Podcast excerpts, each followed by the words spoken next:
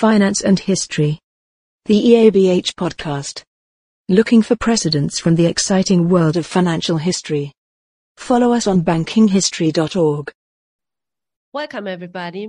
My name is Carmen Hofmann. I'm Secretary General of the European Association for Banking and Financial History, EABH, and this is Finance and History, our podcast. Today, I'm going to have a conversation with Ghassan Moazzin, who is an assistant professor at the Hong Kong Institute for the Humanities and Social Sciences and the Department of History. Welcome. Yeah, hello. Thank you for having me. Today, we're going to talk about foreign banks in China. To be more precise, foreign banks and global finance in modern China, banking on the Chinese frontier 1870 till 1919. So basically, the basis of our talk is your book, and this is about the activities of foreign banks in China in this I mentioned time period. It's the first era of financial globalization, where international banks provided intra- infrastructure for international payments, capital flows, and so on. And a big part of your research focuses on the German Asian bank, the Deutsche Asiatic Bank, the leading German bank operating in China, which was established as a joint stock bank in 1889 in Shanghai. And from what I take from your book, the big question you're asking or trying to answer is these banks in, in that period, was that foreign economic invasion or were they filling an institutional void? But before we start to discuss this question, very briefly, what's the setting? I mean, it's the time after the first Sino Japanese War. China is defeated, remittances are due, and the country is more open to foreign financing options than probably before, which is the time we're talking about. The main period the book covers is sort of from the 1870s to World War One. Sort of on the European side, yeah, as you say, this is kind of the first era um, of financial globalization. You have um, capital flows emanating from Europe, capitals like London, Paris, uh, Berlin, flowing throughout the world. And uh, basically, investors in Europe are trying to find investment targets abroad. And, you know, this is also a time when multinational banking is, is, is developing quite rapidly. Bankers also expanding abroad. So this is, in a sense, the setting uh, in Europe. Probably one addendum uh, to that is that, of course, Germany, you know, just after unification is a new rising power and uh, German bankers are kind of keen to um, catch up with particularly their British uh, colleagues who are basically the leaders in international finance. With Berlin as the new capital of, of this new Germany, they, they want to compete. On the Chinese side, you basically have, on the one hand side, a growing foreign trade, in part due to what we normally call the quote unquote opening up of China. So that means through the opium wars and the opening up of treaty ports, now the kind of amount of foreign trade that China is doing, particularly with the West, is rising quite rapidly. And uh, at the same time, the Chinese state is interested in reform throughout this period, particularly towards the end, sort of the years, the decade or so uh, before World War One. And uh, that leads on the one hand side to a demand for being able to, of course, remit money internationally. If you want to do foreign trade, you need to have some way of remitting cash back and forth uh, or money back and forth. And on the other hand side, uh, for these reform efforts, particularly after the sort of 1890s or in the 1890s, um, there's an increasing interest in actually tapping foreign capital markets to raise capital to do things like railway construction or, or other rather costly reform projects. And foreign banks or the foreign banks that are focusing on the book and specifically also the Deutsche Asiatische Bank, this German Asiatic bank that I look at as my main case study, they come in here because on the one hand side, they provide these sort of branch infrastructure that make it possible to have international remittances. And at the same time, they also become the kind of mediator between the capital markets in Europe and the officials, uh, particularly at the Qing court in Beijing, but also local officials elsewhere because these officials are particularly in the beginning not particularly knowledgeable about how capital markets work and they kind of need a mediator and the foreign banks are kind of coming in here um, as sort of uh, intermediary institutions. So I think that's sort of the setting, particularly in the sort of four and a half decades I look at in the book uh, that we are dealing with. Well, that sounds like exciting times, right? Like full of opportunities to invest in a newly opening economy. But wait, before we we dig deeper um, into your story, which are your sources? Where, where did you find your information, and, and which archives did you explore for your story? Sure. So a lot of this actually started with the um, with the Deutsche Bank archives in Frankfurt, where I found uh, eventually actually quite a lot of files related to, to German banking in uh, in China at the time. I also used diplomatic archives in Germany, of course, the uh, Foreign Office archives and the Federal Archives in Berlin, one other banking archive in, in Germany, and um, also a banking archive, the HSBC archive in in the UK. And in the UK, I also used uh, diplomatic archives. That just reflects the fact that these uh, these bankers work very internationally, and so, for example, there was a lot of cooperation between uh, British and German bankers. On the Chinese side, uh, I mean, that was much more difficult because uh, Chinese archives and Chinese sources uh, are more difficult to come by in a sense. But it was very important for me to also kind of provide sources for the Chinese side of things. And so I um, worked in Chinese archives in mainland China and Taiwan. And I used a lot of these kind of source collections of personal papers um, of Chinese officials to also kind of to get the Chinese perspective. And then I was also lucky to to do some work in in Japanese uh, libraries because um, um, well Japanese. Uh, bankers and financiers were also and, and politicians were also quite interested in the Chinese market at the time, and so there are a lot of very useful uh, reports. And so in the end, what, what I really did was kind of multi-archival research and tried to pin together a picture that doesn't just show one particular perspective, but try to kind of get different perspectives and kind of properly represent the different actors that were involved. What was most important for me here, I think, was actually to bring in the Chinese perspective, because I think that is uh, something I want to show in the book that the agency of Chinese actors was really important if we want to understand how foreign banking in China actually worked um, at the time. No, in, indeed. I think that's one of the, the really unique points about the book that you have the, the two or even three perspectives on, on the same matter. But then obviously that's a real big barrier for many researchers from the West because you have to read and and understand Chinese at a very good level. So you conclude that possibly exactly because of, of this reason as well, that the specific role foreign banks played in the internationalization of Chinese finance and China's financial connections to the global economy until today, they remain absolutely understudied. So how is that and, and why do you think that is other than the language barrier? I think one of the reasons why there has been relatively little research that looks at both the foreign and Chinese side is simply is, is also that um, uh, this kind of um, paradigmatic view that foreign banks were part of Western imperialism and seeing them primarily from this kind of perspective, uh, that has kind of dominated uh, a lot of the scholarship. There are several reasons, but this kind of insistence on the narrative of imperialism is, I think, um, is probably the most important reason. Right. And you're set out to revise it, right? Because you argue that the, DAB, so the Deutsche Asiatische Bank, and other foreign banks acted as intermediary institutions that financially connected the Chinese economy to Western economies and facilitated its financial integration into the first global economy. So, respectively, the foreign banks helped Chinese development because they filled an institutional void. But let's take a step back first. So tell us a bit about the German China Bank. How got it started? What was its daily business? Sure. So, I mean, so the first attempt uh, to actually um, establish a, a, German bank in uh, East Asia, China and Japan, more specifically, was actually done in the 1870s by the Deutsche Bank. But that failed for different reasons. Most importantly, the fact that um, the Deutsche Bank couldn't really deal with the silver fluctuation uh, in the silver price during this period. And after that, German bankers kept being interested in China, but um, it took some time until actually uh, the Deutsche Asiatische Bank was established. Um, that happened, as you say, in, in 1889. So the German bankers in the 1880s became really interested in uh, investing uh, in China, particularly in railway construction. They kind of wanted to leverage the power of the German capital market to um, basically funnel investments into China. So they first tried to kind of do this through intermediaries or through partnering up with British banks.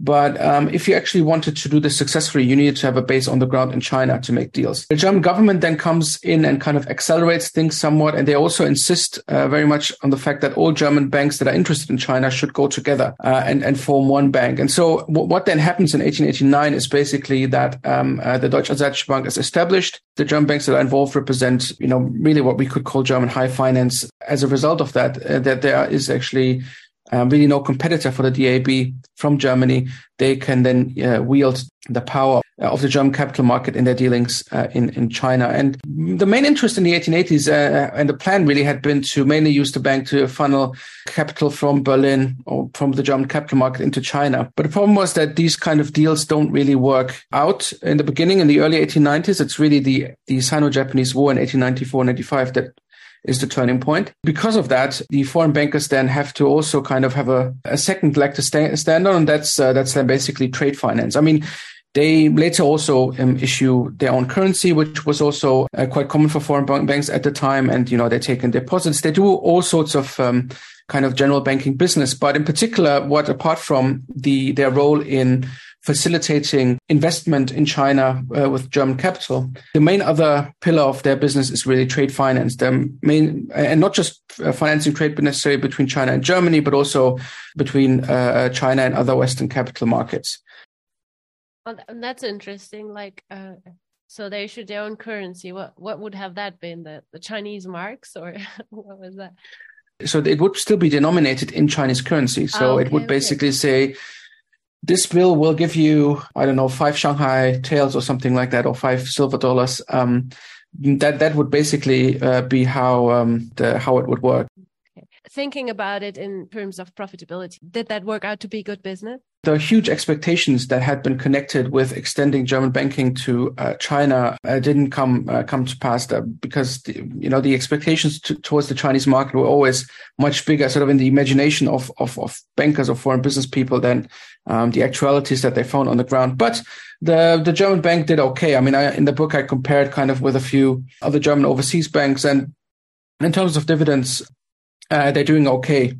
Uh, and also, they rather quickly kind of uh, uh, become uh, become successful in terms of um, managing to issue Chinese loans in, in, in, Berlin, and they really become a leading bank uh, in this particular regard. From the side of the um, German government, the problem that arises is that they want these German bankers to mainly act in the national interest in, the, in, in that sense. So they want them to support German commerce. They want them to um, extend credit in that way, do business in that way. And uh, German diplomats in China become really unhappy with the fact that these German bankers are only interested in profit. That then leads to kind of conflict. I can imagine there is a, a strong sense in Germany to have government supported initiatives to find business in, in the rest of the world. I think until today. Yeah, that, that's very interesting. So in your book, the subtitle is um, Business at the Chinese frontier. But what, what do you mean by that? And, and how is the treaty system of the 1840s relevant for that? Um, sure. So, I mean, the reason why I use, uh, I guess, the frontier as a heuristic device is, of course, I draw on the work of other historians that have kind of looked at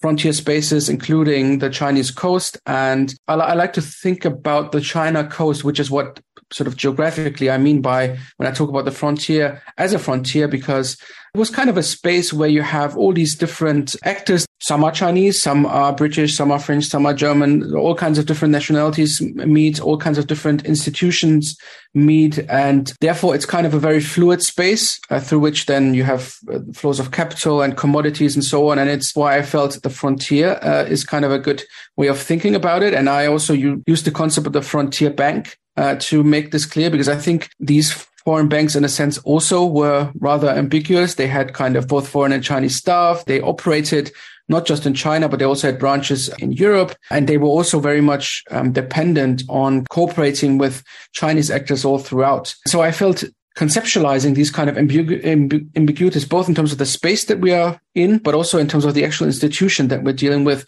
I think thinking about this in terms of the frontier seemed to be quite useful to me. Yeah. Yeah, actually, yeah. Conceptually, it very much is, right? Because if we think of China, it's a huge geographical area, but the actual operating space we're talking about is like the port cities or a certain region at a certain time. So I think it's important to, to be very clear about that. Can you explain a little bit what was or still is special about the treaty ports and the treaty system that was established in the 1840s? If we think about imperialism in general, uh, we usually think of it in terms of uh, often, you know, direct colonial occupation of, of large swaths of land. And of course, in the case of China, that didn't happen. China was not fully colonized or anything of that sort. What these foreign powers basically did was that they would uh, carve out small spaces, usually around ports, because that's where they felt, you know, hopefully trade would be able to take off. This particular uh, treaty port would then come under foreign control, and you know these foreigners would run it as a as a municipal government. Uh, most famously in Shanghai, where you have the international settlement, and it has its own police force and all, you know, its own bureaucracy and so on and so forth. Uh, importantly, uh, I think from the perspective of Chinese banking foreign banks, um, this kind of was a space uh, where, which was, as I said, uh, not under Chinese law. Uh, so institutionally, legally, it was actually sort of a Western construct. You had these foreign banks, but also foreign businesses that flowed into these uh, treaty ports and primarily uh, operated in these treaty ports. But you also had a lot of, you know, Chinese people, Chinese uh, business people, businesses doing business uh, in the in these particular treaty ports, in the concessions, in the foreign concessions. Having just talked about the frontier, I mean, in a sense, these kind of treaty ports also become a place where um, foreign and Chinese actors, foreign and Chinese institutions, capital, and commodities meet Chinese modernization efforts, a lot of new ideas, uh, technologies, and uh, institutional patterns and structures come into China through the treaty ports. I agree. I mean, these are, um, in particular, given the long time in which this special exchange, if you want to put it that way, in this area happened, makes them very uh, special places for doing business until today. And I mean, there have been other cases in history, right? The, the, Portuguese Empire was organized in a way as well that the Portuguese influence mainly was at the, the main ports or in, in the countries they were reaching. With their boats at the ports, they did not really go to, to conquer or to, to try to influence the entire geography. I think from that point of view, that's, you know, very interesting as well for very recent um, news and recent things that are happening in China. I mean, you're in Hong Kong now, you know that much better how much um, the, the Treaty Port of Hong Kong still is very special, or if you want to call it that way. So you said before that one of the main reasons as well, the, the German government and German um, banks um, started to settle in China was they were very interested in, in railway finance. So it was their vision that they would do good business with building a railway, building physical infrastructure in China. But you conclude actually that the Chinese government in the end managed to negotiate extremely favorable conditions for financing their railway. So in the end, the business was best for the Chinese government. How did that happen? I mean, I talk about a, a particular case, which is uh, the Tianjin Pukou Railway. Tianjin is basically an important port in North China. It's basically Beijing's port, and Pukou is in southern China. And the, the whole purpose of that railway was to connect North and South China. And the interesting thing about these negotiations for this particular loan to finance this railway, which is eventually financed with British and German money, uh, is that they go on from the 1890s until uh, 1908. It takes a very long time to actually conclude it. In this particular case, uh, the Chinese, in their nego- negotiations with the foreign financiers, managed to really get uh, very good uh, conditions for the floating of this particular loan. I mean, the crux of this all was always that the foreigners uh, because they had certain prejudices towards the Chinese. They didn't want to leave um, the construction of these railways in Chinese hands. They wanted to have as much control as they wanted. And they also wanted to always um, have, ideally, uh, some source of revenue under foreign control that could be collateral for the loan. And uh, in the case of the railway, this actually often was uh, then done in a way that the uh, foreign railway was supposed to be itself uh, became kind of the collateral for these loans. And the Chinese didn't want that. They wanted to have as much control, of course, as possible. And so in the case of this railway, by kind of um, using the competition between different financial groups that were interested in building railways, uh, the Chinese become very adept at negotiating with these foreign financiers. And they basically push them really to the brink in terms of the, the conditions so in case of the Tianjin Pukou Railway, for example, I show in the book that uh, not, not only do the, the Chinese basically gain control over the railway during, you know, in terms of constructing it and running it, but also in terms of the collateral. In the end, income is used that is not under foreign control. The big problem for investors in, in Europe was that they didn't understand China or whatever revenues the Chinese government might have. And so the Chinese understand you just give them something basically. It doesn't really matter whether this is in the end really used to repay the loan or whatnot. As long as basically the paper that the bond says uh, that you know there's some sort of collateral, they are happy uh, to to basically invest because Chinese bonds actually were quite popular uh, in Europe at the time. So the big turning point is the 1911 revolution, uh, when the Qing government kind of falls. But in the years before that, the Chinese become quite adept at um, getting good terms from the foreign financiers for things like railway construction.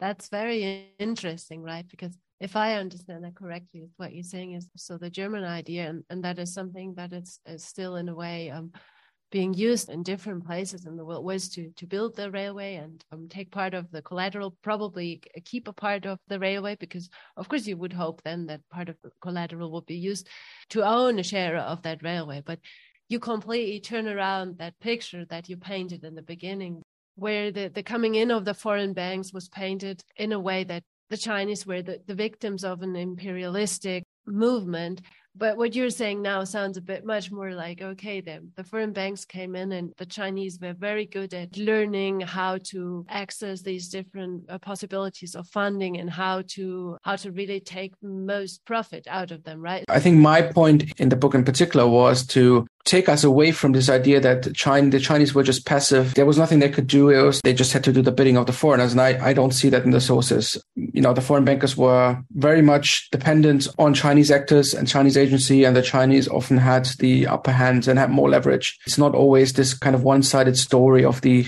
exploited Chinese actors. I kind of just wanted to show that they just didn't just do the bidding of the foreigners. They kind of tried to use the situation to their own advantage. I mean, that that's good you know like in in life more in history nuance is very important when we when we look at history so take us a little bit further so you spoke about the 1911 revolution so what happened and um, what then changed after world war one sure so just briefly i mean the 1911 revolution is a very important turning point in modern Chinese history. It basically brings to an end 2,000 years of imperial rule. And uh, what happens then basically in 1911 is that um, you have sort of a revolt of a particular army unit, and then it turns into a short term, a civil war between the old ruling dynasty and the sort of new Republican forces. Uh, and uh, I kind of show that you know both sides wanted to have foreign capital uh, uh and, and, foreign support from from the foreign banks, and the foreign banks basically uh, withdraw that uh, to to make sure that the civil war doesn't go on forever. and um, then they again play like an important role in actually um, solidifying the new Republican government that comes in in 1912, because again the government is out of money and uh, it's the foreigners uh, that basically bankroll this new government. And sort of from a public finance foreign capital perspective, 1911 is important because because of the increased political risk, then China is basically not able to access foreign capital markets that easily. As for World War One, I, I mean, World War One is kind of certainly for the Deutsche Bank is a turning point because uh, China in 1917 declares war against Germany, and the, the, German bank is basically liquidated, and so it never really um, recovers uh, from that. But I think also more broadly, it's a turning point in terms of foreign banking uh, in in modern China. I mean, my book kind of ends with World War One, um, and it's only really in the kind of uh, conclusion that I talk a bit about what happens thereafter. Um, but basically, the main reason really that that foreign banks were so uh, successful uh, in the pre-World War One period was that there was like an institutional void in the Chinese economy. Uh, you know, you didn't have a certain type of financial institutions that was needed, and the foreign banks then can fill that. But what happens then? Starting around World War One, and then certainly in the 1920s and 30s, is that Chinese banks come in, modern Chinese banks, I should say, that are modeled after foreign banks uh, and after Western banking sort of practices, institutions. And this kind of institutional void that the foreign banks had filled uh, in the years before one shrinks more and more, and, and modern Chinese banks can fill this increasingly. Uh, but then, of course, you have uh, World War II, and then you have um, the Communist Revolution in 1949. And so then foreign banks are pretty much uh, with a few small sort of exceptions, are, are, are kicked out of China, and uh, they only come back after China's reform and opening starts in in the 1970s.